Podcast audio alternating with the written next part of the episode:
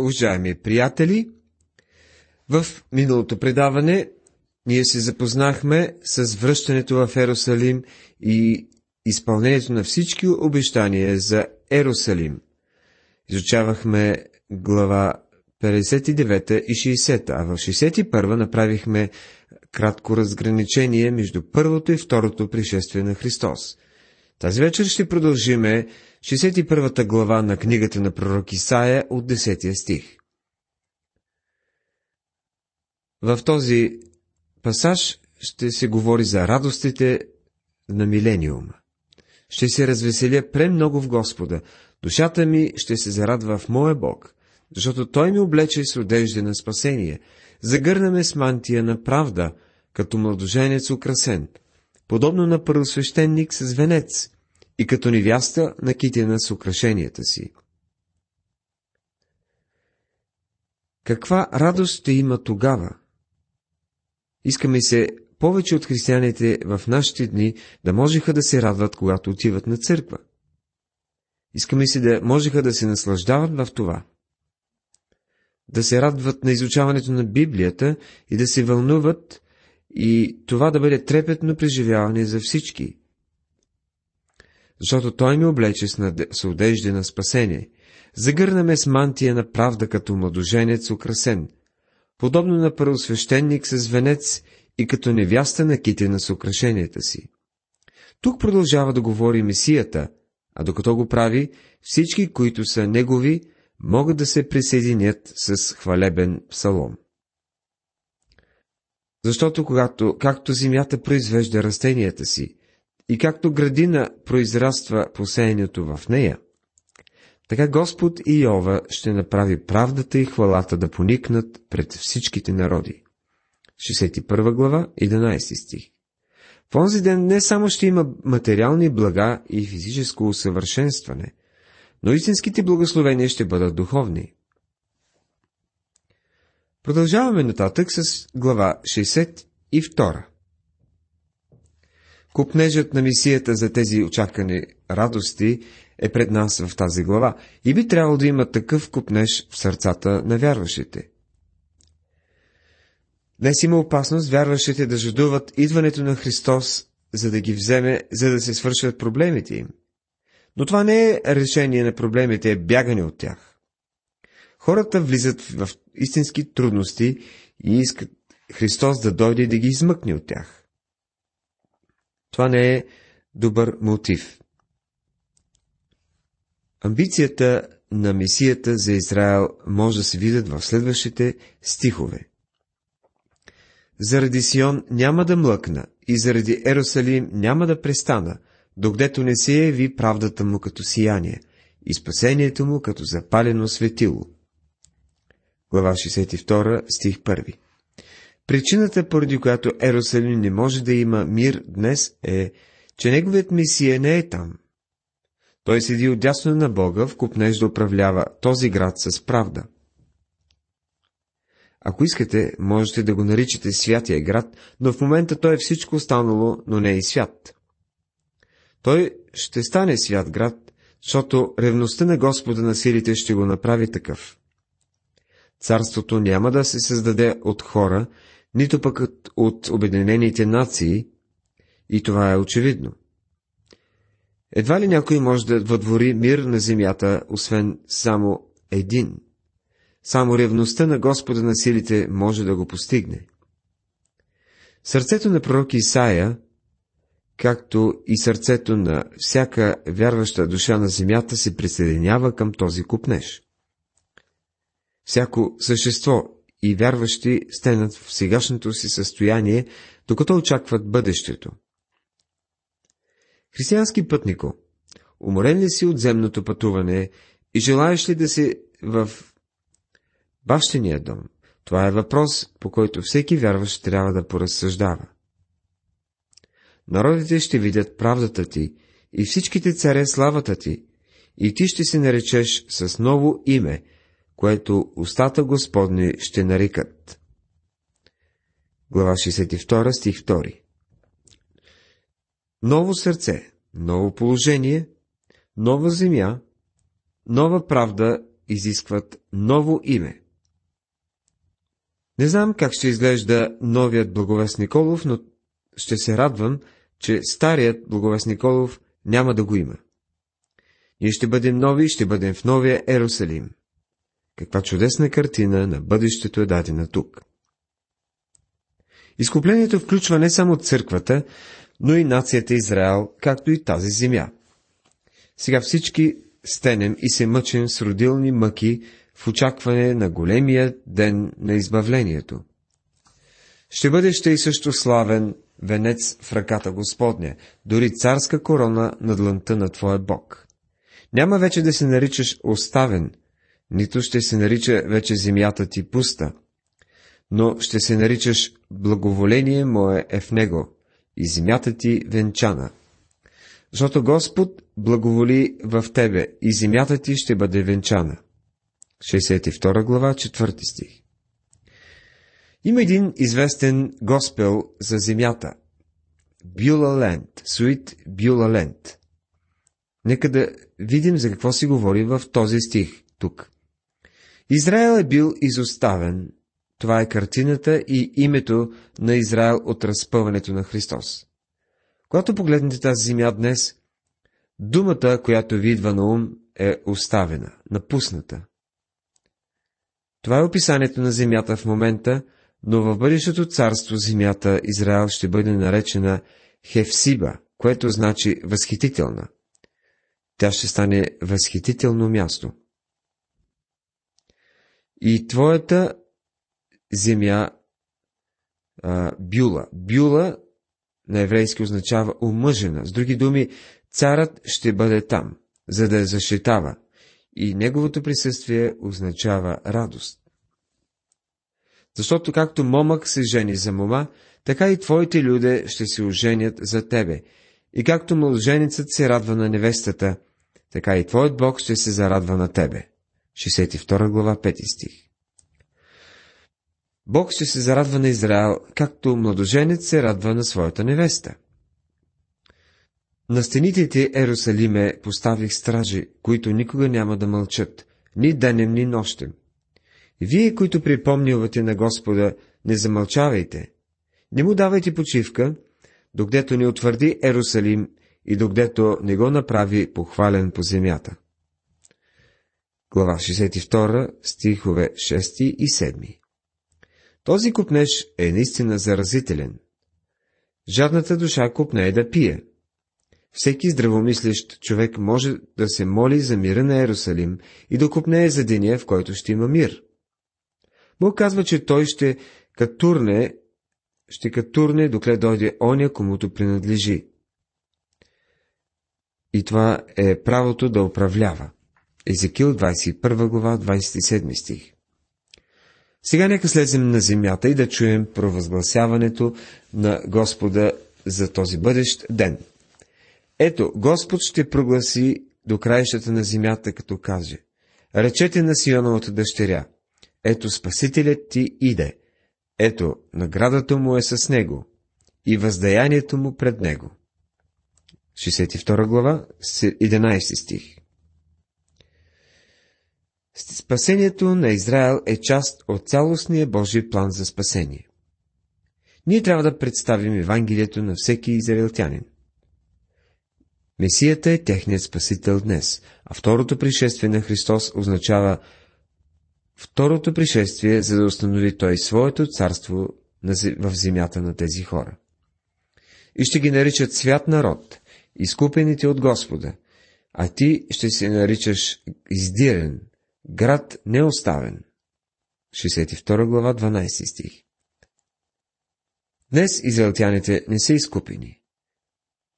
Точно Ерусалим сега е оставен град, но един ден нещата ще се променят. Преживяването на Божието спасение ще подейства като преобразяване в нацията Израел, както и в физическата земя. Народът ще бъде наречен свят народ и земята ще бъде силно желана. Днес е в сила обратното, но прекрасното бъдеще все още ни очаква. Продължаваме напред с глава 63. Основната тема е линът на съда. Съдържанието на първите шест стиха на тази глава определят, определено контрастира на предишния отказ. То със сигурност спазва тенора на тази цяла част, трета част на Исаия, но седът предшества царството, а и божественият ред винаги е бил такъв. Описанието на Исус при първото му идване, според Исаия 53 глава, да гласи, че той нямаше красотата да го желаем. Но тук има величественост и красота, които показват, че този отказ се отнася за второто му пришествие. Също и денят на въздаянието вече беше причислен към второто, а не към първото идване на Христос, както и самият Господ заяви. Кой е този, що иде от Едом, с очервени дрехи от Восора? Този славен в обликлото си, който ходи в величието на силата си. Аз съм, който говоря с правда, мощен да спасявам. 63 глава, първи стих. Използваната тук литературна фигура е антифония. Тези, които задават въпроса за този, който идва от Едом, са изумени от неговото величие и красота. Той идва от Едом и от изтока, а на друго място е казано, че нозете му ще стъпят на Елионският хълм на изток. Едом и Восора са географски места и би следвало да се смятат за такива, но с това не се изчерпва значението, което е вложил в тях Святия Дух. Едом е символ на плътта и на цялото Адамово потомство. И тук виждаме осъждението на човека. Защо е червено облеклото ти и дрехите ти подобни на уния на човек, който тъпче в лин? 63 глава, 2 стих. По тези дни хората влизали боси в лина, за да тъпчат гроздето. Червеният сок шурвал от зрелите плодове и изцапвал дрехите им. Това е картината, която имаме в този стих и за нея се отнася зададения въпрос. Зрителите виждат, че има кръв по красивото му облекло, точно както когато се изцапват дрехите при работата в лина.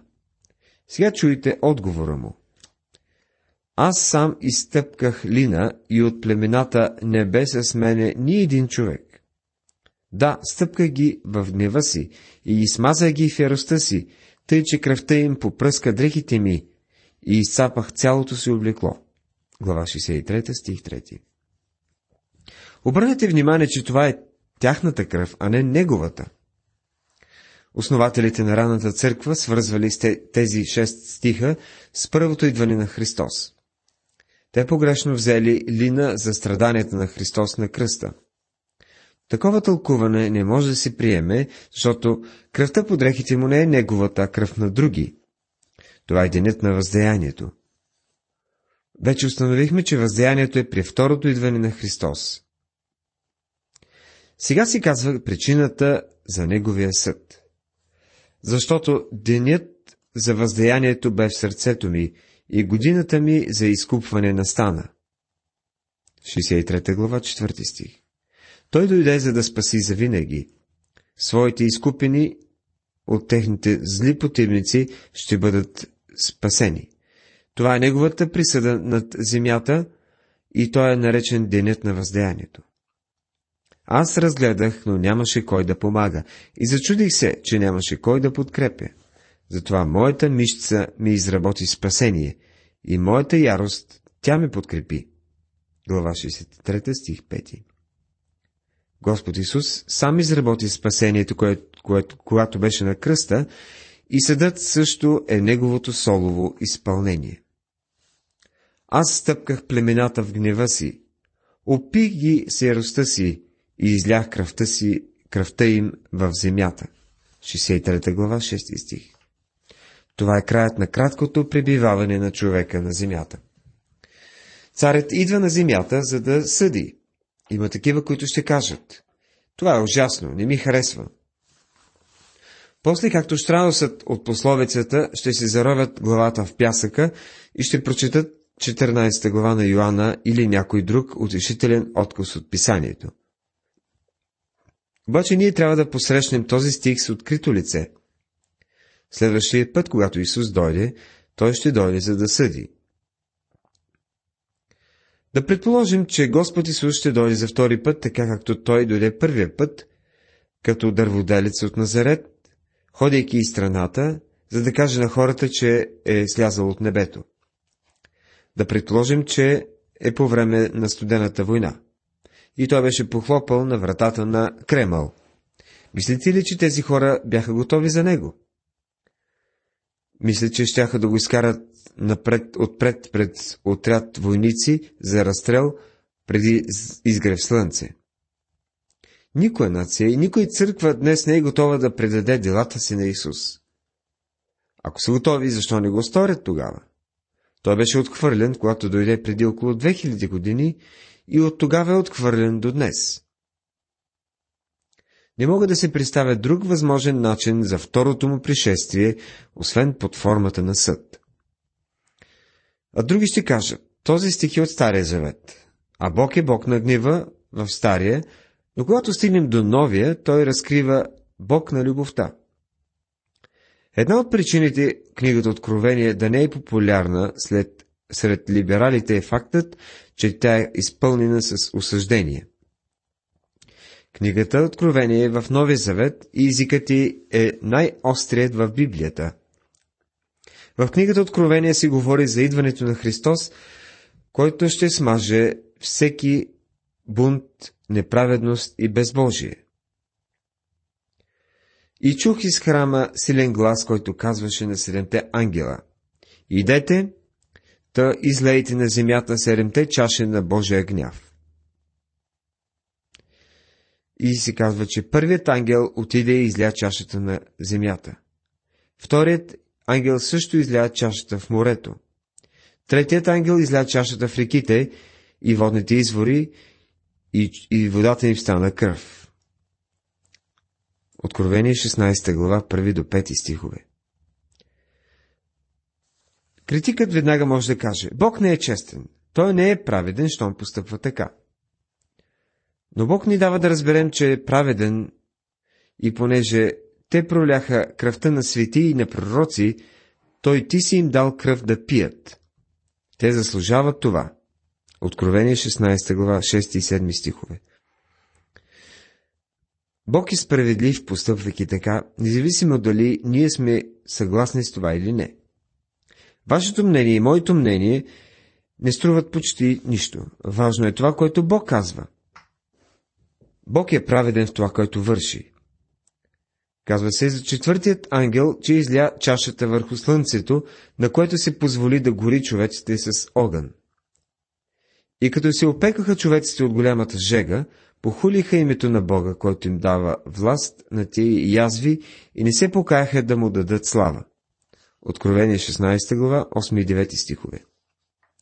Вие бихте си помислили, че всичко това ще ги накара да се обърнат към Бога, но те не реагираха по този начин.